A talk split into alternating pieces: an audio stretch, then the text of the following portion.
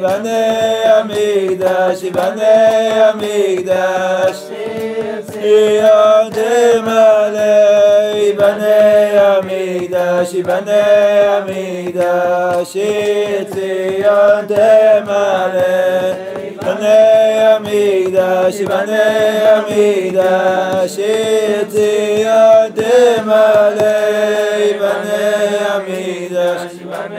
המקדש ציון תמלא ושם נשיר, שם נשיר שיר חדש ובנה ובנה ושם נשיר, שם נשיר שיר חדש ובנה אנחנו מתחילים עם עוד איזושהי שכבה בהבנת המקדש. עד עכשיו אנחנו הולכים בעצם מהחוץ פנימה. עסקנו בשכבת החיצון של המקדש בצורה יותר נרחבת. פתחנו בה מסיבה פשוטה, שאחד הדברים החשובים במה שהמקדש מוסיף לחיים שלנו, ביחס למה שיש לנו היום, לחיים היהודיים שיש לנו היום, זה קודם כל שכבת החיצון.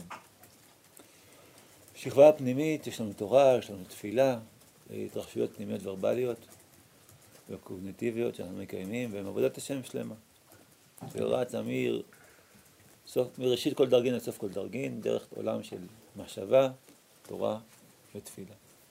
אבל עבודת השם שהולכת אל הגוף, הולכת אל החיצוניות החיים, חיצוניות העולמות, מסוגלת גם שם ליצור תהליכי חיבור של חוץ ופנים, והעלאת החיצון אל תוך מרחבי הקודש, זוהי שפה שלמה, שפה שלא כל כך פתוחה לנו, נגישה לנו, שכיחה לנו היום כמו שהייתה פעם, והיא קשורה ממילא תחת המרחב שבעצם דיברנו עליו כמרחב כיסא הכבוד. מרחב כיסא הכבוד זה מרחב החיצוניות של החיים. המקדש שייך למרחב ההחצנה הזה, והמקדש, ראינו אותו ככיסא כבוד מאוד מראשון מקום מקדשנו, ראשית הופעת הבריאה, שהבריאה היא בעצם ההופעה של האלוקות החוצה, במרחבי החיצון. ועבודה איתה. וזה קשור גם לכל הסדר של הטבע והמלאכים, הם כולם שייכים למערכת החיצון, וגם אנחנו כבני אדם שייכים ליהודים, בני אדם שייכים גם למערכת הזאת ברמה כזאת או אחרת. למרות שאנחנו כבני אדם גם שייכים למרחב הפנימי בצורה מאוד פשוטה, יש לנו שייכות, גם עם ישראל בפרט, בתוך המרחבים הפנימיים האלה, וזה מה שראינו ב... ראיה מאמנה. שדיבר על כך שבית המקדש היה קיים, היה לנו גם חוץ וגם פנים, ומיום שנחרב במקדש הנערלים צעקו חוצה עם חורבן המקדש, ואנחנו בעצם נותרנו רק עם העבודה הפנימית, שמפצה על עבודה החיצונית, שזה תפילות כנגד קורבנות תקנון. עכשיו אנחנו רוצים להיכנס, להמשיך את המסע שלנו עוד קצת פנימה, ולראות את הדברים בשפת הרב קוק. עד כדון עסקנו בהם בעיקר דרך שפת הרמח"ל. שדיבר על העולם כקיים מכוח אנרגיית הכבוד, והעבודה שלנו כבני אדם, אדם הוא במה תושיע השם, לחבר מרחבי חוץ ומרחבי פנים, ולהוסיף על הכבוד והקדוש, קדושה וכבוד שראינו בשפת המלאכים, את שפת הייחוד ששייכת לנו כעם ישראל, שמייחדים שמע ישראל השם אלוקינו שם אחד, זה השיר שלנו, שיר הייחוד. על פני שיר הכבוד והקדושה, ועכשיו אנחנו רוצים להיכנס פנימה לשפה שנקרא לה שפת החיים. שפת החיים כעומדת בעומק המקדש. וזה נושא כרגיל, כמו כל נושא פה הוא נושא ארוך, ואני אני, אני בסדרה הזאת משתדל מאוד לקצר, גם אם זה נראה לכם לא הגיוני לפי מה שקורה. אני משתדל מאוד לקצר, כי הנושא הזה שאנחנו פותחים פה עכשיו, הוא הרבה פעמים נלמד במסגרת שנת לימוד בישיבה. בסדר? הנושא של העץ חיים ברב קוק. כן. היו שנים שגם נלמד שנתיים. תשאלו את חיים שוויצר. אז אנחנו מקצרים במקום שהעריכו. ומה שהרב קוק בעצם עושה פה עכשיו, נכנס לשכבת החיה. לא לשפת הבריאה, והכבוד ששוכן בבריאה, והייחוד שמתבקש מתוך הבריאה, אלא לשפת החיה.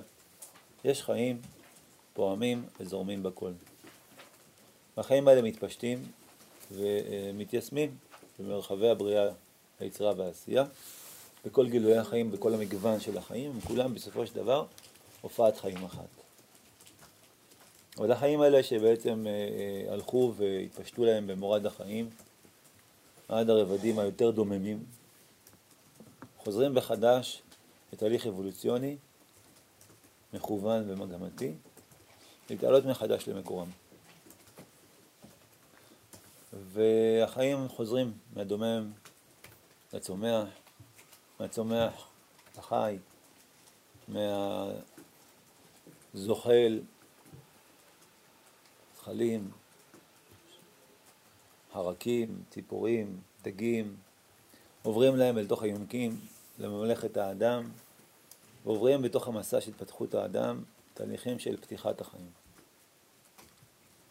עד שהאדם חוזר ופותח אותם מחדש אל מקורו, והופך את החיים האלה לתפילה, לשיר, למחשבה, לרצון, וחוזר ומתחבר איתם אל החיים האלוהיים, שמהם הם באו. וככה החיים שהופיעו במורד החיים חוזרים ונשאבים אל מקורם דרך ההתקשרות שלהם בנשמת האדם. זה האלף בית של מה שאדם הראשון היה אמור לעשות. זה ייעודו של אדם בהוויה. להיות אה, גורם אה, מרכזי ובכיר בתהליך האבולוציוני הזה של הרצו ושוב, שבה החיים הלכו מהחיים האלוקיים עד לחיים הדוממים, וחוזר חלילה אל מקורם, ועבודת העילוי של החיים לשורשם, וקישור כל החיים במקורם, שזה החיים האלוהיים, זוהי עבודת האדם. החיים האלוהיים זה בעצם השכינה, שהיא נפש החיה, היא מלכות ואצילות. נפש, מלכות, חיה, אצילות. נפש החיה. בקשת חיים קדושה שאין לה סוף. ממנה באו כל החיים עד שלב הדומם, אבל שלב הדומם זה כמו עובר. מצב חיים שהחיים ממש דוממים בו, אבל ברור שהדומם לא באמת דומם, חושב שם חיים שלמים. ו... וזה חוזר לחדרה, לעלות. ומי יעלה את כל החיים למקורם? מי יחבר את כולם לשורשם? האדם. האדם הוא בעצם הכהן הגדול של העולם, שנועד נועד לשמש במקדש החיים, להעלות את כל החיים לתוך מקדש החיים. שזה מקדש החיים, זה המקום שבו החיים פתוחים באופן קדוש. זאת עבודת האדם.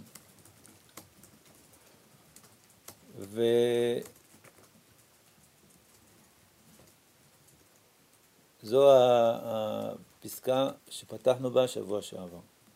בסדר? ויש לאדם מכנה משותף עם כל היצורים החיים, יש לו מכנה משותף עם כל ההוויה כולה, דוממת והצומחת. הוא הרוג בקשרי החיים סמויים עם הכל. יש אחדות גדולה של החיים. כל החיים בעצם יש לה אחדות פנימית אחת של חיים. פסקה לא טיפה פתחנו, שבוע שעבר, ואני חוזר עליה. והצדיק תמיד עומד בין האלוהים, האלוהים ובין העולם. לא הדפים שקיבלתם היום, דף של שבוע שעבר. לך אותו. והצדיק תמיד עומד בין האלוהים ובין העולם. מקשר אותו העולם האילם, החשוך, לדיבור וההוראה האלוהית. כל חושיו של צדיק אמיתי נתונים לקישור האלוהי של העולמות כולם. אז זה החושים שלו, משהו כשהוא שומע, כשהוא רואה, כשהוא מריח, כשהוא חש, כשהוא טועם, הוא חי את החיים ומחבר אותם אל, אל מקורם, מעלה את החיים למקורם. וכל מה שפועם בתיבת התעודה שלו נובע מהאינטראקציה הזאת של החיים הגדולים שבחוץ עם החיים, עם מקור החיים. תאוותיו, חפציו, נטיותיו, הרהוריו, פעולותיו, שיחותיו, מנהגיו, תנועותיו, עצביו, שמחתיו, צעריו, עינוגיו, כולם בלא שיעור הינם אקורדים של המוזיקה הקדושה. שהחיים של האלוהות, בהיותם מפקים בעולמות כולם, נותנים על ידם את קולם כל עז. החיים של האלוהות, שזורמים בתוך כל העולמות כולם. יוצרים בתנועות הרצו ושוב שלהם מוזיקה. מוזיקה זה פחות או יותר תנועות חיים שעולות ברצו ושוב. ונעות, ובגלים שונים. בתנועת חיים הזאת, ברצו ושוב של החיים, יוצרת את המוזיקה, שמנגנת בתוך החוויית חיים של, של הצדיק, שהוא בעצם הכהן, הכהן הטבעי, וזה שר בו. לפעמים הוא עצוב, לפעמים הוא שמח, לפעמים יש לו עונג, לפעמים יש לו צער. צער על החיים שבא בתוכו. וזה יוצר לו את, ה... את התאוות שלו, את הרצונות שלו. נובעות מהתנועות חיים האלה שהוא חווה בתוכו, שבהם החיים עולים וזורמים בתוכו. וזה יוצר לו את האקורדים של המוזיקה הקדושה. והופך אצלו בעצם, קודם כל למוזיקה של שיר. והשיר הזה יכול להפך להיות אה, תפילה. תפילה היא גם שירה. ובלילה שירו עימי, תפילה לאל חיי.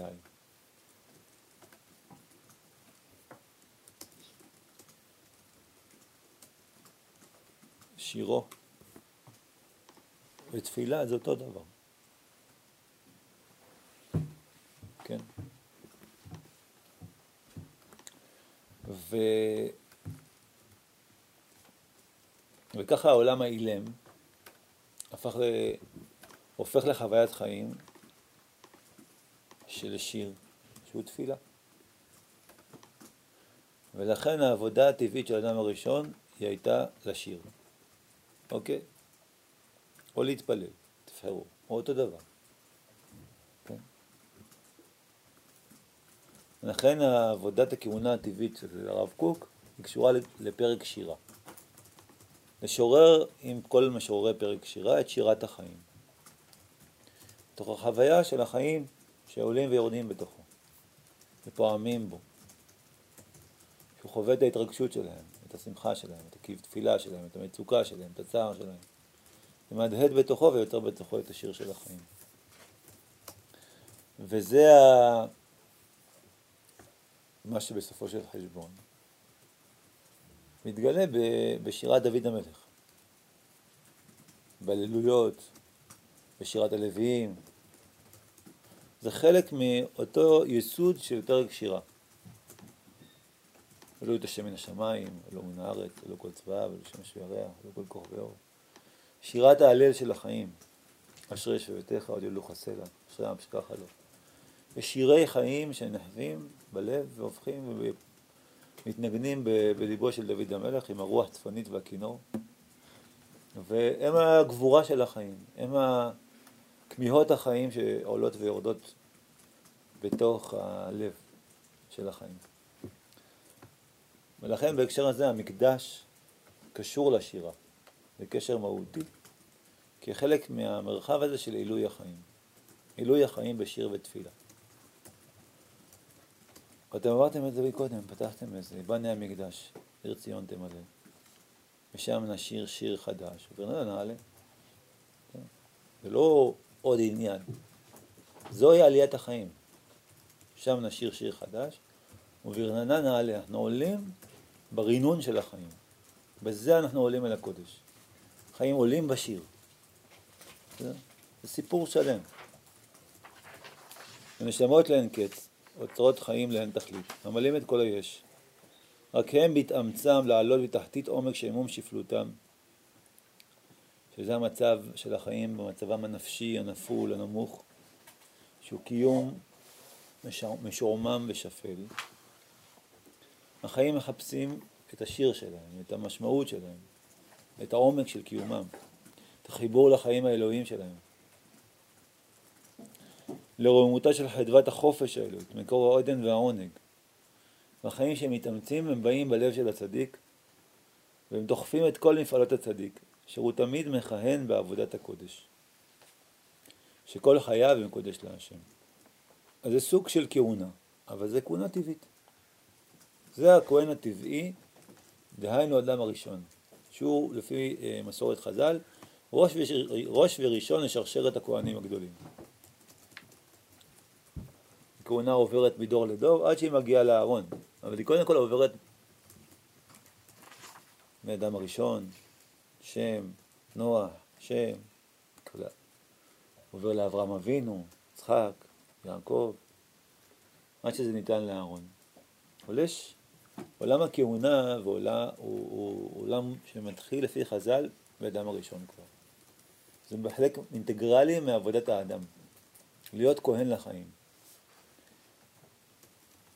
ולהיות כהן לחיים זה לחוש את היכולת לפתוח את המרחב המקודש של תנועת החיים ולהעלות את החיים לשם.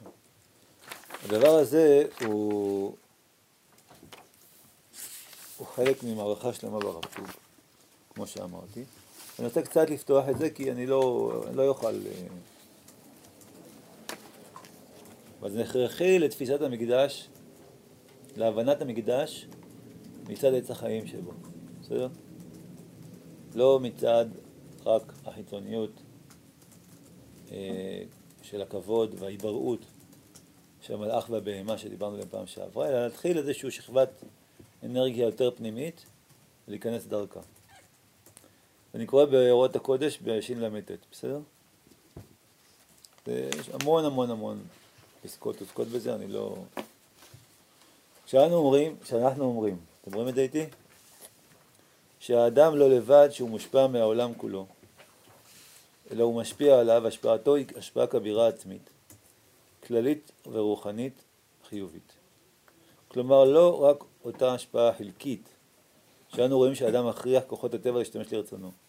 הקיטור, האש, המים, החשמל וכאלה עושים דברו, מכל זה רק בחלק המוגבל והשטחי. לא זאת היא השפעתו של האדם, שהוא מסוגל להפעיל מבחוץ את הטבע, לשלוט בו, אלא כי עם העצמיות אשר לעולם. וכל מילואה והיקפה מתייחס אליו יחס של שעבוד וקלת השפעה. ככה תאמר תורת הרזים, ויותר אומרים ככה ראינו גוזרים לומר, יש מזיגה עצמית בין הנשמתיות שהיא פועלת בעולם כולו לנשמתיותו של האדם. וכשאנו אומרים שאדם מתעלותו, כשרואים ששם השם נקרא עליו, יראים ממנו, שבעלי החיים וכוחות הטבע מוכנים לעובדו, עם אבני השדה בריתך וחיית השדה ושלמה לך. כשבני אדם פראים חזקי מתח נכרנעים מפני הוד האצילות שבנשמה מלאת חוכמת אלוהים, כבוד מוסר שדי ויראת שמיים, הכל מוליך אותנו למקום אחד. שלא יש נשמה בודדת, גרגירית, גדועה בהוויה כולה, אלא הכל מחובר, מסורג והרוג. וכשהגודל מתבלט, סוד הקטנים מתלבים, מרגישים הרגשת מירית מעצמיותם, שיש גם נשגב ונערץ. אם לא היו בקרבם קווים יחוסים לנשגב ונערץ, לא היו מרגישים כלום. אז רב קוק מנסה לומר אנחנו חושבים על האדם מבחוץ. כביכול יש אדם, ויש ציפורים, ויש עצים, ויש אדמה, יש שמיים וארץ ואדמה, וכל דבר הוא משהו אחר. ואנחנו יכולים לנהל מערכת יחסים חיצונית בין דברים. הצמחים יכולים לצמוח על האדמה, בני אדם יכולים לאכול אותם, וגם החיות. בני אדם יכולים לאכול גם את החיות, יכולים להשתמש בהם, יכולים לרכב על סוסים, יכולים לקחת את חוקי הטבע ולעשות עם זה מכוניות. כל זה יחס חיצון, לא יחס פנימי. היחס הפנימי עוסק במזיגה העצמית שיש משמת האדם לנשמת העולם כולו. וזה אומר שכולנו הופעת חיים אחת. נש... יש קשר נשמתי עמוק של חיים בין האדם לכל. וכשהאדם נע עם תנועת חייו, בעומק, באופן פוטנציאלי, הוא מסוגל להניע את החיים כולם. מבפנים, לא מבחוץ. כי אין נשמה בודדת גרגירית, גדועה בהוויה כולה, הכל מחובר, מסורג והרוג. הכל זה בעצם אה, זרם חיים אחד, שזורם בהכל. אותו זרם חיים אחד מופיע באדם, אותו זרם חיים מופיע בסופו של דבר בציפורים, מופיע בחיות, מופיע בדומם, בצומח, הכל זה הופעת חיים אחת. הכל הופיע מאותה הופעת חיים אלוקית אחת, שהופיע את הכל. כל החיצוניות זה הופעה, גילויים שונים של הופעת רמת החיים. אבל זה אותם חיים שמופיעים ברמות שונות. זה אותם חיים שמופיעים כדומם, אותם חיים מופיעים כצומח, אותם חיים מופיעים כציפור, או כיונק, או כחרק. ואותם חיים ברמה גבוהה יותר של התפתחות מופיעים כבני אדם. אותם חיים מופיעים בתשוקה של האדם, אותם חיים מופיעים ברמה גבוהה יותר ברגש של בן אדם, אותם חיים מופיעים ברמה עוד יותר עמוקה במחשבה של האדם וברצון של האדם, וכן הלאה. אבל הכל הופעת חיים אחת, ואם החיים נעים, הכל נע. אם האדם יחיה את החיים ככה, ההשפעה שלו תהיה על כל החיים כולם. אם האדם לא יתייחס אל ההוויה, יחס חיצון, להתייחס להוויה יחס פנימי, יחס שמזהה את אותו רקמת חיים, את אותו קשר חיים, ונע מתוכו, עם חייו יעלו החיים כולם. וזה בעצם היחס המקודש. בסדר? שרואה את עץ החיים שזורם בתוך הכל, שבתנועתו ינוע הכל, ובעילויו יעלה הכל. כי הכל הופעת חיים אחת.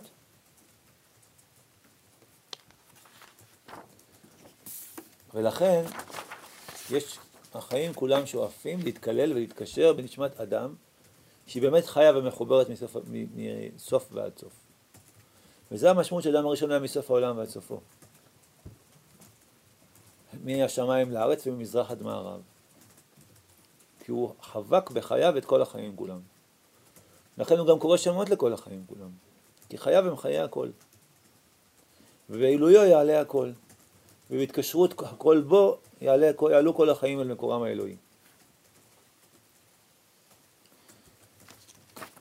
וצריך להסתכל ככה על הדברים. צריך להסתכל על הציפורים כחלק מהחיים שלי שעפים בשמיים. צריך להסתכל על העצים כחלק מהחיים שלי שצומחים. צריך להסתכל על החרקים כחלק מהחיים שלי שקופצים. צריך להסתכל על הדומם כחלק מהחיים שלי שדומם. לא, הכל הופעת חיים אחת. ובהקשר הזה, בעילוי החיים, עולה הכל. ויש לחיים ספקטרום. מהרובד הכי נמוך של החיים, מהרובד הכי גבוה של החיים.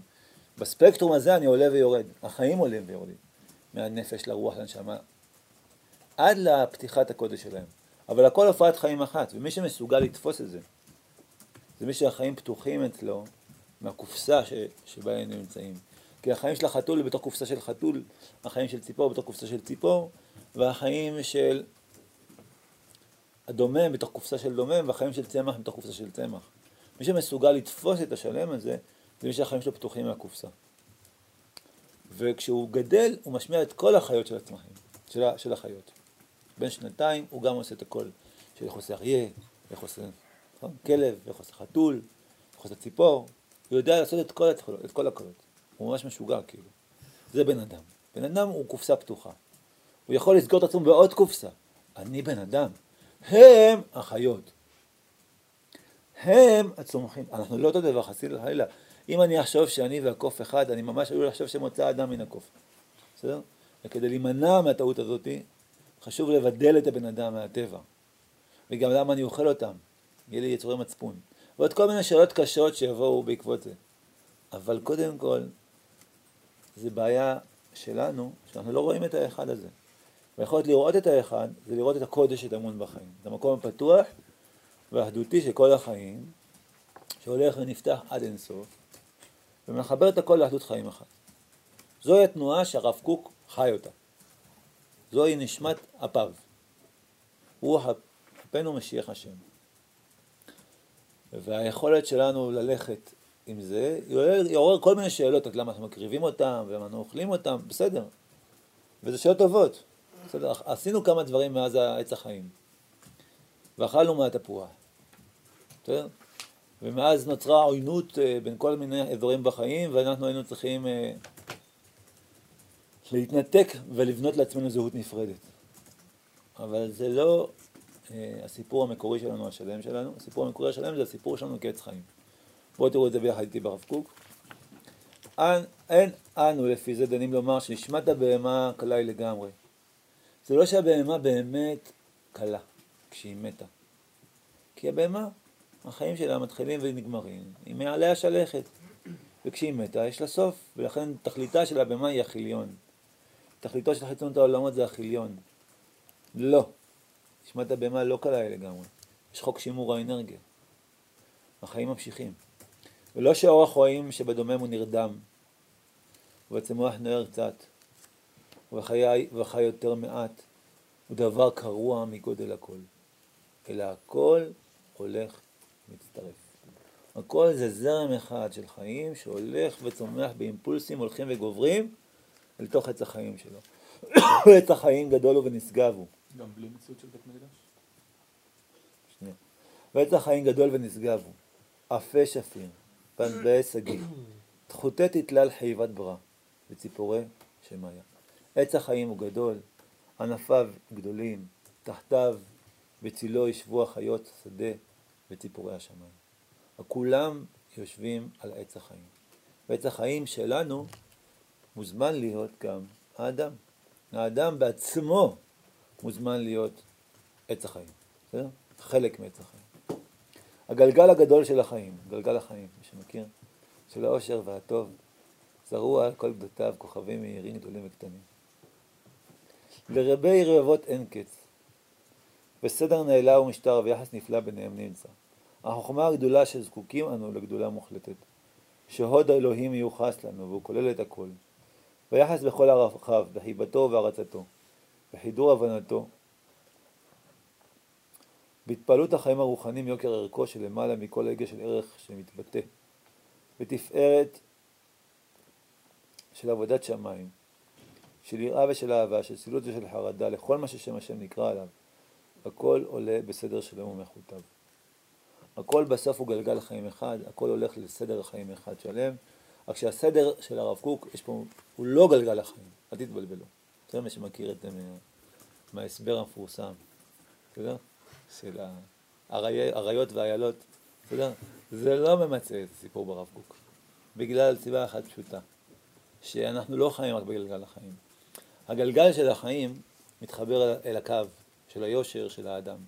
ותפקידו של האדם זה לקחת את הגלגל הזה ולהעלות אותו לשורשו, כן? אל תוך ציר היושר. לקחת אותו מהנפש אל הרוח, מהרוח אל הנשמה, מהנשמה אל החיים הקדושים. מהתחושה, מהגוף אל התחושה, מהתחושה אל הרגש, מהרגש אל המחשב, לדמיון, מהדמיון אל המחשבה, מהמחשבה אל הרצון, ומהרצון לרצון כל הרצונות השתלב בגופא דמלכא. לרצון החיים שאין לו סוף. זאת עבודת האדם. והאדם הוא המרכז של הסיפור. ולכן התנועה המעגלית הופכת לתנועה קווית. בסדר? שהיא המהות שלנו. זה ההבדל בין אקולוגיה פגאנית לאקולוגיה יהודית של הרב קוק. אקולוגיה פגאנית, יש גלגל. החרק והאדם נמצאים באותו גלגל. באקולוגיה של הרב קוק, כולנו עץ חיים אחד. אבל העץ זה הצדיק שמחבר בין שמיים לארץ, והוא מעלה את החיים אל מקורם ומברך את החיים בחזרה. זו עבודה שונה. עבודה של ציר היושר, שבתוך עומק העיגולים. אבל כל העיגולים הם חלק מהאדם. אל תנתק את העיגול מהאדם, אל תחשוב שכל רכיב בחיים מופיע בנפרד. הכל זו הופעת חיים אחת, שעולה ומחפשת את צירי הזרימה שלה דרך עץ החיים שלה, שזה עומק חיי האדם, הקדוש. זהו? וזאת העבודה שלנו. וזה העבודה לכהונה והמקדש הטבעית, שהייתה לפני שאכלנו מהתפוח. בסדר? שאלות, כן יהודה. אמ, איך רב קוק היה מתייחס, ל... איך הוא מתייחס לדומם, לחיים שיש בדומם? מה זאת אומרת? יש חשמל בדומם. יש רק אנרגיה. מה, יש באמת חומר שם? בכוס הזה, אני שואל אותך, זה מאה אחוז אנרגיה. יש פה מאה אחוז פעילות, אתה פשוט לא רואה אותה. אבל איך אפשר להתחבר לזה, ל... איך אפשר להתחבר לחיים? יש פה חי, יש פה אנרגיה. מה ההבדל? אתה אין הבדל גדול. פיזיקאי היה אומר, תקשיב, פיזיקאי היה אומר שמבחינת הכוס ואתה אין הבדל. שניכם תנועות פיזיקליות. אה, זה אני יכול לקבל. יופי, הפיזיקה, הפיזיקה מתעלה לרגישויות של צמיחה, לתנועות של חיים, לתנועות של רצון, לתנועות של מחשבה, לתנועות של תפילה, לשיר ודיבור. אבל אותה תנועה, אותה תנועה בין פלוס למינוס שמשחקת פה, משחקת בכל הפלוס והמינוס. שבין השמיים לארץ ובין האדם לאלוהים, ובין כל ההוויה כולה למקורה.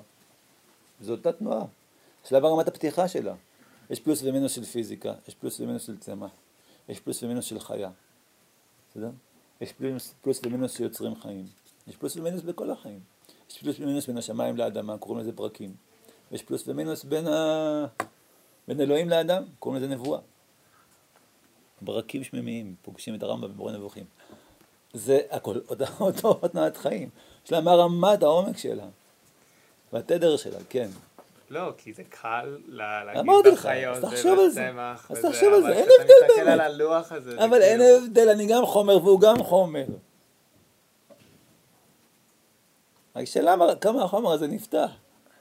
זה גם אנרגיה ואני גם אנרגיה, אני אוכל, אני אוכל, הנה, אני אוכל עכשיו, מה זה נקרא, זה נקרא דומם אצלך? אה? נראה לי דומם. דומם? זה צומח למען האמת, במקור. כי זה עבר לאורגני. אבל זה הופך להיות אצלי חיים. אני עוד מעט ישיר, אני אעביר שיעור עכשיו. מה? איך זה קורה? איך הפלא הזה קורה? כי הכל אחד. כל הפרט חיים אחד. בסדר? זה, זה דוגמה קלה, אני אומר כשאתה... אבל גם זה, אותו דבר. אתה רוצה לאכול קיר? מה אני לא מבין? יש אנשים שאוכלים קיר, זו תופעה ידועה, יש להם בחוסר סידן. הם אוכלים קירות, מה? זה עדיין חלק מהופעת חיים שלי. הדומם הוא חלק מהופעת חיים שלי. אני כאן מדבר על הפונקציות הנוספות שיש לו. זה בשבילי. מה הוא משלים בחיי. מה אנרגיית החיים של דומם מוסיפה לי. לפעמים אתה הולך למדבר ושותק. והנוכחות בצילם של הערים הגדולים והדוממים, בשמיים הזרועים כוכבים, עושים לך ממש טוב לחיים. איך זה קרה? כי יש קשר חיים בינך לבין הדומם. הדומם נותן לך אנרגיית חיים שחסרה לך, יציבות. ולדעת, ולא היית שלם. כן. אה, שהכהן הגדול, גם האדם הראשון כן, עושה את העבודה של העלאה כוח החיים מלמטה חזרה למעלה, ולחמות של שירה וזה, אני אני אומר את זה קצת באופן פשטני, אבל איך זה מסתדר עם הכהנים שרקו בתיהם בדם, בדם, והכל שם זה שחיטה ו... בסדר, אמרתי שעוד לא הגענו לשם, אנחנו עדיין... זה שיר מיוחד. לא? נכון, לכן אמרתי שאנחנו עדיין לא שם, עדיין בכהונה הטבעית. לפי הכהונה הטבעית היא עבודת אדם הראשון, והיא פרק שירה. דוד המלך הוסיף את זה למקדש בשירת הלוויים, מייסוד דוד המלך, נכון? יחד עם זה שהוא בכלל חיבר את המקדש לטבע. אבן השתייה, נקודת הבריאה, שיטים, ניסוך המים, כולם חיבור של המקדש הנודד אל השורשים שלו באדמה ובשמיים ובמים. אבל אין נמי, צריך עיון. האם זה שאנחנו מקריבים קורבנות, לאור החשיבה הזאתי, האם זה שאנחנו מקריבים קורבנות זה המצב האידיאלי, או שזה תולדה של חטא אדם הראשון. שאלה. יכול להיות שאלמלא היינו חטאים בחטא אדם הראשון. אז יכול להיות שעילוי החיים לא היה נעשה דרך הקרבה של בעלי החיים. יכול להיות שעילוי החיים היה נעשה דרך אה, תפילה ושירה. ביחד עם הבעל שם טוב, עם, עם הכבשים שמכיר בשם, בתפילת מנחה של ערב שבת קודש. שגם הכבשים שלו עמדו על הרגליים. אני לא יודע. יכול להיות שזו תשובה. האם האדם הראשון הצטווה להקריב קורבנות לפני, לפני חטא אדם הראשון? או שכתוב שהאדם הראשון הקריב, תיטב להשב מישור פר, מקרין מפריס, ואחרי חטא אדם הראשון. שאז הוא שימש בכהונה אחרי חטאו. אחד אומר שזה היה ביום כיפור, לכפר בעצם על חטא אדם הראשון. שאלה. יכול להיות שהתשובה של הרב קוק תהיה שזה באמת לא האידיאל הגדול. האידיאל הגדול זה יהיה לחזור למצב שהוא של עילוי החיים המקדשי, של הכהונה הטבעית. בסדר? נדון בזה בהמשך. זה, זה הכיוון בגדול נראה לי, ברב קוק. כלומר, יש פה תנועה שהיא מתבצעת באופן טבעי גם בלי קשר לבית המקדש, נכון? בלי קשר ל? לבית, למציאות של בית מקדש. בית מקדש זה מציאות תמידית. כיסא כבוד מרום מראשון מקום מקדשנו. זה כל הרעיון של השבט המקדש. כן. הוא היה, הוא היה מאז ומעולם, אוקיי? והוא ברא מתוכו נברא העולם כולו. אבל בורא עולם, כשהוא ברא את העולם, הוא לא הסתפק רק לברוא את העולם מנקודת המקדש, הוא גם ברא את האדם שיהיה כהן במקדש שלו, במובן מסוים. וזה האדם הראשון. שהוא מחבר את ההוויה כולה לבית המקדש. והוא יושב על הציר אמצע שבין השמיים לארץ, על פני ציר האמצע שבין השמיים לארץ, כשהוא מחבר בין המקדש שלמעלה להוויה פה למטה, האדם הראשון ממקום המזבח נברא, חז"ל אומרים, ממקום באבן השתייה, ממקום המזבח, ממקום המקדש נברא האדם הראשון. האדם הראשון נברא מנקודת החיבור של השמיים ל... בית המקדש של מעלה לבית המקדש למטה. מזה הוא נברא, משם הוא נוצר. בראו אותו מנקודת המקדש, מנקודת, מנקודת המזבח. מזבח אדמה תעשה לי, עשו משם את הבן אדם. להיות אדם שכל כולו זה חיבור של הקיום לחיים הארציים, אל השמימי, אל הקודש. אל תחשבו מקדש, מקדש הממשי זה, זה, זה התגשמות של תנועת חיים שלנו. אבל קודם כל, לפני שהיה צריך את זה, האדם הראשון בעצמו הוא-הוא, כן? בעצם הכהן הגדול, שנברא במקדש החיים, מתוך נקודת המקדש של אבן של המזבח, ומשם הוא, הוא היה תפקידו, להעלות את החיים, אבל הוא עושה את זה דרך קריאה בשמות, דרך תפילה, בסדר? ולאו דווקא דרך אה, שחיטה ואכילה של בעלות, בעלי חיים. בסדר? אוקיי. אבל, גם בעולם שאחרי אדם הראשון, לצורך העניין, העבודה הזאת נמשכת. בעולם שאחרי האדם הראשון, איך, אנחנו, איך האדם יעלה את החיים? הוא יעלה אותם דרך זה שהוא יאכל אותם. זה חלק מהמשמעות של נפילת העולם אחרי החטא. וזה נכון לא רק למקדש. כל פעם שאדם אוכל בקדושה, הוא מעלה את החיים למקורם, דרך זה שהוא אוכל. בסדר? בשיא הגילוי של הדבר הזה זה מתגלה במקדש, שבו אנחנו מקריבים את הבעלי החיים, והכוהנים אוכלים אותם, ואכילת הכוהנים היא אכילה מקודשת שמכפרת על העולם כולו. כהנים אוכלים, בעלים מתכפרים.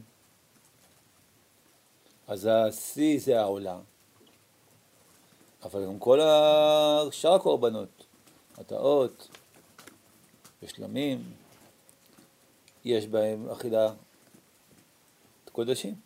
ומה עם החיות הפנימיות? לא, אין לנו יכולת להעלות אותם. אתה שואל איך הן מתעלות? אז או שהן מתעלות דרך ההתקשרות הכוללת, שהם קשורים ברצף, הכולל, ברצף של שרשרת ההוויה, אל הבהמות ואל האדם. או שהן מתעלות דרך זה שהבן אדם משתמש בהם, או דרך חיות המחמד שלו. תחשוב, אתה לוקח כלב ואתה קורא לו מוצי, תהיה לו מוצי. רקסי, אני יודע מה. שם חיבה. הוא התקשר על נשמת האדם, האדם מתקשר בו, פני, פני הדור כפני הכלב. בסדר? זה עילוי החיים. מה זה? בקטורת יש גם חיות, אחד מן הסמלי הקטורת זה... אולי. זה מוס. שנעשה אולי, יכול להיות. ו... ואו שמתעלים פשוט מכוח זה שהעולם מתעלה. יש חוץ מכל העבודה שלנו, תנועה של עילוי העולם לקראת שבת קודש. העולם מתעלה לאלף השביעי. ממילא הוא מתעלה. בהתעלותו כוח החיים כולו מתעלה. ויחד עם זה מתעלים הבעלי חיים. וזו התשובה שהארי עונה לשאלה שלך. לא? הוא דן בזה והוא אומר שבעלי החיים הטמאים מתעלים או מכוח זה שהחיים מתעלים, עלוי העולמות הכללי, ומתוך הבעלים שלהם שמתקשרים כמו החמור של פנחס בן יאיר, שהיה לו בעלים כל כך צדיק שהחמור שלו היה מדרגת בן אדם של ימינו, של, של ימיו, לא יודע לימינו, אבל ימיו. אם ראשונים כמלאכים אנחנו כחמורים ולא כחמורים, אם ראשונים כבני אדם אנחנו כחמורים ולא כחמור של פנחס בן יאיר. בסדר? איך הוא זכה לכזאת עם מדרגה? הבעלים שלו, מכוח זה שהוא היה חמור שלהם, הרים אותו למדרגה הזאת. בסדר? אז זה גם נתיב שיש, שעוד נשאר. הוא באמת קצת דומה לנתיב שהיה פעם. שהאדם הראשון לא העלה מכוח האכילה, אלא הוא העלה מכוח ההתקשרות הנפשית והשייכות. אבל פה זה שייכות שיש יחס של שליטה, כן? שגורם לעילוי החיים. אז מה שאני רוצה לומר זה שהעיקרון נשאר, אבל הוא מתיישם, יכול להיות ברמה נמוכה יותר, בכוח זה שהעולם לא נמצא במקום שלו, שהוא היה לפני חטא אדם הראשון, מה לעשות? אז הוא היה בעץ החיים פרופר, היום אנחנו בעולם של צדד טוב ורע, אבל מסתתר בתוכו עץ חיים, ומשתמשים בעץ החיים כמה שאפשר במסגרת האילוצים. כן. מה היחס בין התפקיד של האדם להעלאה של המציאות לבין הציווי אה, הורדו בגת ים ובו בשמיים שהוא לפני החטא? שאלה, קודם כל, זאת שאלה טובה. בפרק א' לא מופיע עץ החיים. מופיע רק, ולא מופיע שם הוויה. מופיע רק שם אלוקים. נכון? באמת, יש יחס יותר חיצוני בפרק א' מאשר בפרק ב'. זה דבר ראשון. דבר שני, בפרק א', המקום של האדם כ, כמופיע מתוך מחובר לכל החיים כולם, לא מופיע כל כך. האדם מוצג שם קודם כל כנברא בצלם אלוקים. אה, רבדיו הארציים האנושיים הנמוכים לא מוזכרים בפרק א', נכון? שהיותו נברא מן האדמה, והתורה מחביאה אותו בפרק א'. התורה מחביאה אותו בגלל שהוא ירומס אותו במה שכתוב, מה שאמרנו פעם שעברה, שכתוב תוציא ארץ נפש חיה למינה. מי זה נפש חיה? המדרש אומר, זה נפשו של אדם הראשון. הוא רמוז שם בציווי, אבל לא כתוב ביישום. ביישום הוא לא מופיע. נכון? אז יכול להיות שפרק א' מספר על מדרגה יותר אה, נמוכה, יותר חיצונית. ביחס ליחסי האדם והטבע. הוא מציג אותו במדרגה יותר גבוהה, אבל מבחינת יחסי אדם וטבע, יחס הוא יותר של שליטה אה, חיצונית ולא חיבור הווייתי פנימי, שזה מה שמופיע בפרק ב'. בסדר? שההוויה מסופרת דרך סיפור האדם, והבעלי החיים וה... וה... והאדם נמצאים בקשר מהותי. אפשר לראות, את זה איתכם עוד בעוד פסקה אחת ברב קוק. איזה דרגה גבוהה זה שאדם שולט למעלה? לא, הדרגה הגבוהה זה שאדם לא, לא מתנהל עם כוח השליטה החיצונית. זה בפרק א' אמרנו שזה פרק דרגה א' זה, גבוהה? זה, זה יותר חיצוני. ולא מתגלה האדם במלוא אה, הופעתו השלמה, כמו שהוא בפרק ב'. הצורך של הדבקות האלוקית, נקרא בש"מ א', אתם איתי? הצורך שלנו בדבקות אלוקית, במחשבה ובחשק הלב, שהוא יסוד האמונה, האמונה בחיים, שהוא בא ודופק בחוזקה, בהרגשת הנשמה המוכשרת לזה, מתדרכי חייה, מידותיה וידיעותיה. צורך זה מקורו הוא בהתאגדות הכללית של צרור החיים הכלליים, אגודו ביחד. הדבקות האלוהים שבליבו של הרב קוק, הוא מייחס אותה לזה שיש לו קשר חיים עם הכל, וקשר החיים הזה פועם בליבו והופך את זה לתפילה ודבקות. וזהו הוא קורא פה צרור החיים הכלליים אגוד ביחד. שכל החיים קשורים בצרור אחד. מי נקרא צרור דלעילא דבחיי כולה? מי זה? מי זה צרור החיים? תהיה נפש אדוני צרורה בצרור החיים, פני השם אלוקיך. מי זה צרור החיים? צרור דלעילא דבחיי כולה. מי זאת? אה? מי זה? השכינה, נו באמת. אתם לא אומרים שרים עשר לסעודתה? ותשק עד רשע. המלכות, הקדושה היא נקראת צרור החיים. למה? כי זה נפש החיה שדיברנו עליה אצילית, שצוררת בתוכה את כל גילויי החיים. כל גילויי החיים כולם הם גילויי חיים שבאים מהשכינה, מנפש החיה, האצילית הקדושה. לכן כל החיים בסוף הם צרור, קשורים בצרור החיים. הוא קושר את כל, כמו, את כל הפרטים להתקשרות אחת. זה נקרא התאגדות הכללית. שצרור החיים הכלליים אגודו ביחד, ועל פי מידה מיוחדה. הקריבה הזאת מגדת את הנשמות של כל פרטי ישראל ביחד. מידה יותר רחבה, את כל האדם יחד בכללותו, באיגוד הצלם האלוהי הכללי. יש איזה איגוד כזה, לא נרשמתם עדיין, אבל יש. במידה יותר מורחבת, מתאגד ביחד כל צרור החיים, של כל אשר נשמת רוח חיים באפיו. כל אשר נשמת רוח חיים באפיו הוא אחדות אחת של חיים. שהיא, עליה נאמר, תוצא הארץ נפש חיה למינה, זו נפשו של אדם הראשון, ככה מבואר בבר... בבראשית רב, על הפסוק. במידה המתרחבת ביותר עובר גבול האחדות על כל המצוי, כל הנברא, נוצר ונעשה. ומיסוד האחדות שבצורות הכלליות הללו, שהוא דבר של מציאות בפועל, בא הצורך העליון בקרבת אלוהי, אלוהים ולדבקות עליונה. חוויית האחדות שמתקיימת ברקמה הגדולה של כל החיים כולם, שכולנו אחדות חיים אחת, מייצרת בקישוריות שלה איזושהי כמיהה לאחדות, הרמוניה. היא מייצרת הרמוניה. ההרמוניה יש לה מוזיקה, יש לה תנועה שנחווית בלב, והיא בקשת הדבקות של החיים במקורם.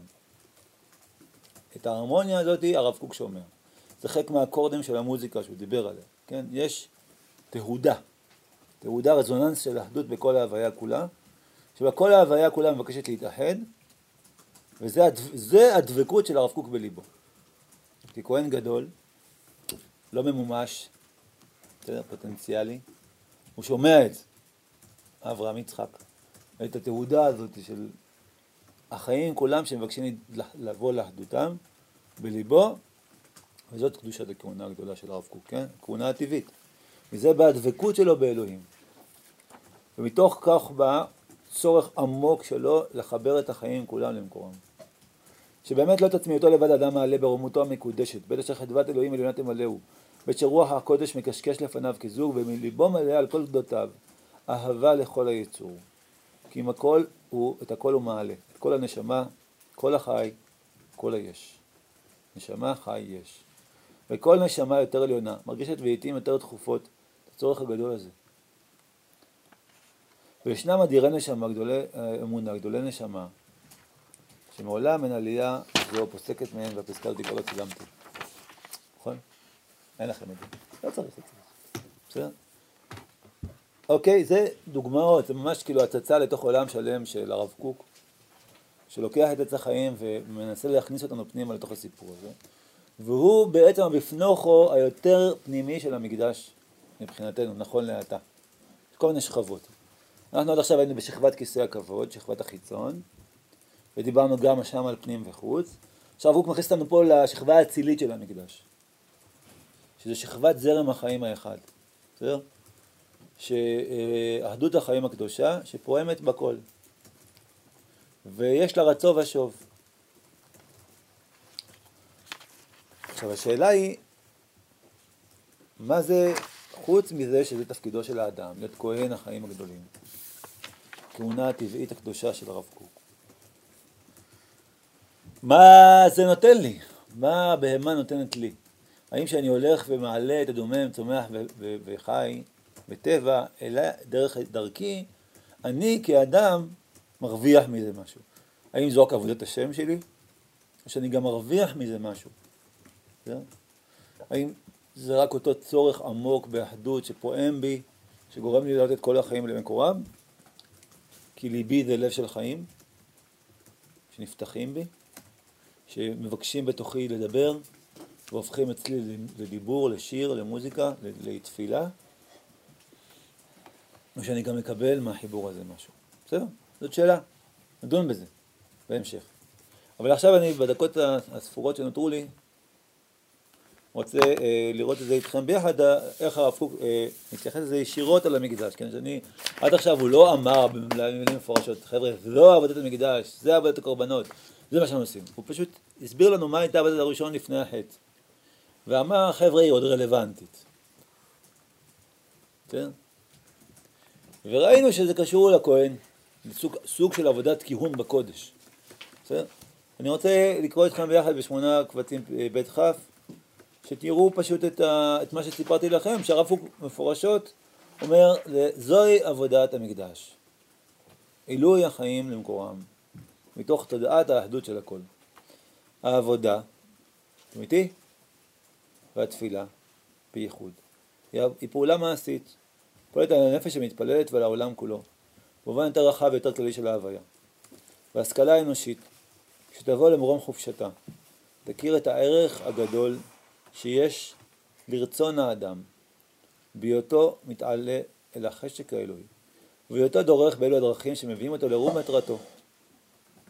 שהתפילה המחוברת הם חיים טהורים, תוריים ושכליים היא אחת מהם. ויותר מהתפילה מבוטאת, שיש להחליפה במוסר פרטי. המכשיר רק את דמיון האדם. מלאה חיים היא העבודה האלוהית, שמתגלה ברוב חיל גבורתה, בעבודת הקודש והמקדש, היא בנה במהרה בימינו. תפילה עוד יכולה בטעות להתאפס כהתרחשות פרסונלית. אישיות, האישיות שלי עומדת מול האישיות המדומיינת של הקדוש ברוך הוא, ואני מתפלל אליו. הוא אמר, סליחה, לא אני. הוא אמר, מכשיר כדמיון האדם. בסדר? ולא בהכרח מבטאת את קשר החיים שמתרחש כאן. נשאר בשכבת החיצון של האישיות והדמיון האישיותי כתנועה בתפילה. עבודת המקדש מכריחה אותי להבין שזה עניין של חיים, שגדול מהסיפור האישי, הדמיוני, הרצוני הדמיוני, אלא עבודה של חיים ממשית שצריכה, שמתרחשת בעבודת השם שלנו. מה זה שיש לו החליפה במוסר הפרטי? שבטעות אתה יכול לחשוב, להחליף בטעות, בסדר? היו תמורתו קודש. במוסר פרטי, שמכשיר את דמיון האדם, שזה מאוד חשוב שתתפלל, כשאתה מתפלל אל השם זה עובד על המוסר שלך, אתה מתבטא לקדוש ברוך הוא, בסדר? זה עובד על המדמה שלך, זה לא עצם החיים, בסדר? אתה עלול להחליף את העבודה שהוא מתייחס לתפילה, כהעלאת החיים למקורם דרך תנועת התפילה, עלול לחשוב, להחליף אותה כמו שבני אדם רגילים לחשוב על תפילה, כתנועה אישית שלהם פרסונלית מול הקדוש ברוך הוא, בסדר? שבה הם מבטאים את אותם עבדי השם. אל תחליף. מי, מי מראה לנו שזה לא ככה? מי פותח אותנו לעבודת התפילה כעבודה של חיים? עבודת המקדש, שהתפילות כנגד קורבנות תקנו. וכמו שבקורבן ברור לך שזה לא, לא לכולם זה ברור, שזה לא רק עבודה דמיונית, זה עבודה של חיים ממש, של עילוי החיים ממש. גם התפילה שכנגד קורבנות תקנו, גם היא עבודה של עילוי החיים ממש. בסדר? זה הקל וחומר שניסה לעשות. יש שיחלקו ויגידו, גם קורבנות זה דמיונס, מי שלא מכיר את הרמב"ן, נכון, בפתיחתו על, על עניין הקורבן, שעל דרך, חוץ מכל, חוץ מכל הסודות שיש שם, יש גם אפשר להסביר את זה על דרך המדמה, שהיה ראוי להיות אני בעצמי מוקרב, במקום הקריבו את הבהמה, וזה משפיע על המדמה. הרב קוק לא חולק שיש מדמה במקדש, אבל זה לא נגמר בסיפור האישי אל מול הקדוש ברוך הוא. זה סיפור של החיים. מלאה חיים היא העבודה האלוהית. שמתגלה ברוב חיל גבורתה בבית הקודש במקדש, שבנה במהרה בימינו, אז ירומם רוח, ירומם רוח האדם ורצונו, בהתעלות נפשו, על התעלות החלקים המהירים בנפש הבהמה.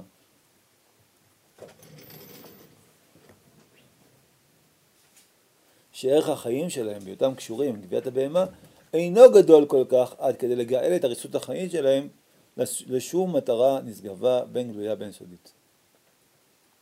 בבית המקדש הרצון האדם יעלה ונפש האדם תתעלה מכוח החיבור שלה לחלקים המהירים של נפש הבהמה. וכאן הדמיון הנלהב של האדם קולע למטרה של גובה האמת, בעיקר היסוד. אלא שכל זמן שלא יתרומם הדמיון בעצמו, לבוא לרום נקודת ההשכלה העליונה, הרי הוא טועה בדרכו באופנים צדדיים המשנים אותו. עבודת האלוהים על ידי קורבנות היא עבודה מתקבלת אל הדמיון ההמוני הגס. אבל מתקש... מתפלספים מתקשים בה. ודווקא בזה מונחת נקודת גובה. זה הדמיון נוצר בקרבו את הרע יותר עליונה. כמו שאהבת החיים, קישור המשפחה וכיוצא, בריתוקי החיים, הינם אמיצים בדמיון ההמון, והביקורת באה ומחלשת אותם, עד שתבוא הכרה העליונה, תשיב לדמיון האמוני את רכושו. מוזוקק ומוצדק בצדק ניצחוני. הציפייה לבניין המקדש, ולעבודת הקורבנות היא השאיפה היותר אצילית ויותר עליונה מכל מה שרוח הדין וכל נשמה שירית עליונה יכולים לצייר. עילוי החיים בפועל, עילוי העולמים, התקשרות כל החיים באור חיי העולמים, בחיים האלוהיים ההולכים ושופעים, המחיים כל חי, השולחים את מאורם מרום גובהם עד שפל תחתיות ארץ, המתפשטים על אדם ועל בהמה יחד, וכל אדם וכל החי אחוזו בחוברת. אז פה אתם רואים קודם כל את המטרה של המקדש ושל עבודת המקדש ועבודת הקורבנות. המטרה היא להעלות את החיים בפועל, להעלות את כל העולמים כולם. מכוח זה שכל החיים כולם קשורים באור חיי העולמים, באור של החיים של אלוהים. בחיים האלוהיים ההולכים ושופעים, הכל קשור בחיים האלוהיים שהולכים ושופעים.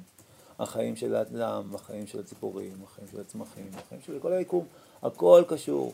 ועבודת המקדש נועדה לעשות את עילוי העולמות כולם, לא דרך הקרבת החיצוניות רק, אלא דרך זה שהכל הופעת חיים אחת.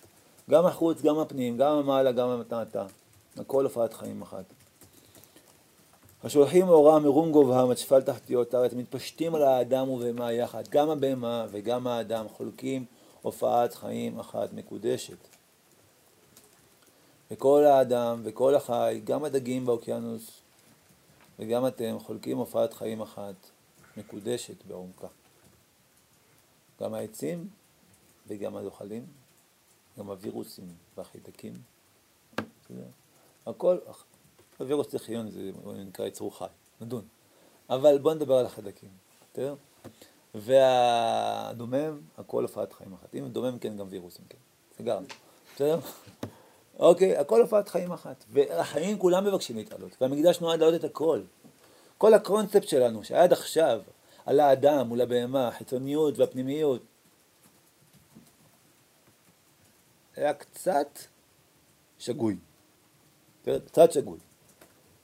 לא שגוי לגמרי, בסדר? כי זה קשור לזה שחיצוניות העולמות היא חשיבה בינתית, היא חשיבה דואליסטית. וחיצוניות העולמות זה סוד הבריאה, זה האור של האור האימהי הבורא, והוא אור דואליסטי. הוא מפריד בין גוף לנשמה, בין חוץ לפנים, בין הבהמה לאדם. וכך הוא בורא את העולם, דרך ההתפרטות הדואליסטית. דרך המעלה והמטה. אבל יש סוד החוכמה. סוד החוכמה הוא מעל הבינה, הבוראת, הדואליסטית. והוא סוד אחדות החיים הקדושה. והוא סוד עץ החיים. הבינה היא סוד עץ הדעת טוב ורע. הוא סוד עץ החיים. והוא פותח לי חשיבה חדשה על כל הסוגיה שנידונה עד כאן תחת פריזמת הבינה, ומסביר לי בעצם שהפנים והחוץ הם אחד, והאדם והבהמה הם אחד. ברור שהם שתיים בהופעת החיצון. ברור שהם שתיים בשפה הבינתית, אבל הם אחד מנקודת המבט של זרם החיים. זה המבט של הופעת החיים האחת. ולכן, כשהאדם מעלה את הבהמה על המזבח, הוא מעלה את חייו שלו על המזבח. לא כי הוא מדמיין את עצמו בתור מי שאמור להיות מוקרב שם. כי הנפש הבהמית והנפש האלוקית הם הופעת חיים אחת. בסדר? כל הפיצול הזה הוא קשור לפריזמה השוברת של חיצוניות העולמות, של הבינה, בסדר? והרב קוק מנסה להחזיר אתכם אל שפת החוכמה ולקרוא את המקדש מנקודת המבט האצילית שלו, מנקודת המבט החוכמתית שלו, בסדר? ולהבין את העבודה דרך שם. ולכן העלאת הבהמה למזבח היא העלאת חיי אל המזבח. לא חיי אישיים, חיי כפשוטו, החיים. בסדר? שיושבים, שכבת הנפש של החיים יושבת בצורה מאוד עוצמתית בעולם הבהמה. ועילוי הנפש של החיים דרך הקרבת הבהמה מעלה את עילוי הנפש של החיים של האדם, עד אינסוף. ככל שיש לי יותר הופעת חיים, ככה אני יותר מתעלה. תלוי ברצה ושוב, אתה גם כל מתפשט, ואז מתעלה. עכשיו, עכשיו זה אומר, סתם דוגמה, אני טייל, מסתובב בעולם, וסביבי מלא חיות, מלא דומה, מלא צומח, ואני נוגע בכל ומרגיש את הכל, ובעצם, לפי מה שאתה אומר, כשאתה נמצא במקומות האלה, יש לך יותר הזדמנות מאשר אתה נמצא בדלת אבותיך ו... לא הכרחי, אתה יכול לצאת החוצה, יש לך גינה קטנה, חלקת אלוהים קטנה כן, בגינה שלך, נגיד. אתה יכול לעשות הכל שם. החכם, כתוב, יש משפט כזה בלאו צה, שהחכם לא יוצא מפתח ביתו, כל העולם מגיע אליו. אתה רוצה להתגלגל על פני כל הכדור, בבקשה, אבל... לא, לא, אני אומר, בעומק, אני לא אומר את זה כדי ש... לא, אני אומר לך ברצינות, יש בחיים עומק. אם תיגע בעומק, זה פה. זה בתוך הלב שלך. זה פועם פה בכפות ידיך. לא צריך ללכת עד להודו בשביל להבין שהכל הופעת חיים אחת. בסדר? זה, לך, לא, לך, לא שזה הופעת חיים אחת. את העומק שלה. בעצם צריך להבין, אבל זה מה שאני אומר, אם הכל מחובר, כשאתה פותח את הברז במים, כל, כל האוקיינוס זורם אליך הביתה. נכון? השאלה אם אתה מסוגל לה- להיפתח למרחבים האלה ולחוש אותם. זה, הרב קוק לא טייל הרבה, אבל ביפו הוא חווה את זה. בסדר? כשהוא עלה לארץ. השיח הם יפים, נמשיך את זה בעזרת השם שבוע הבא.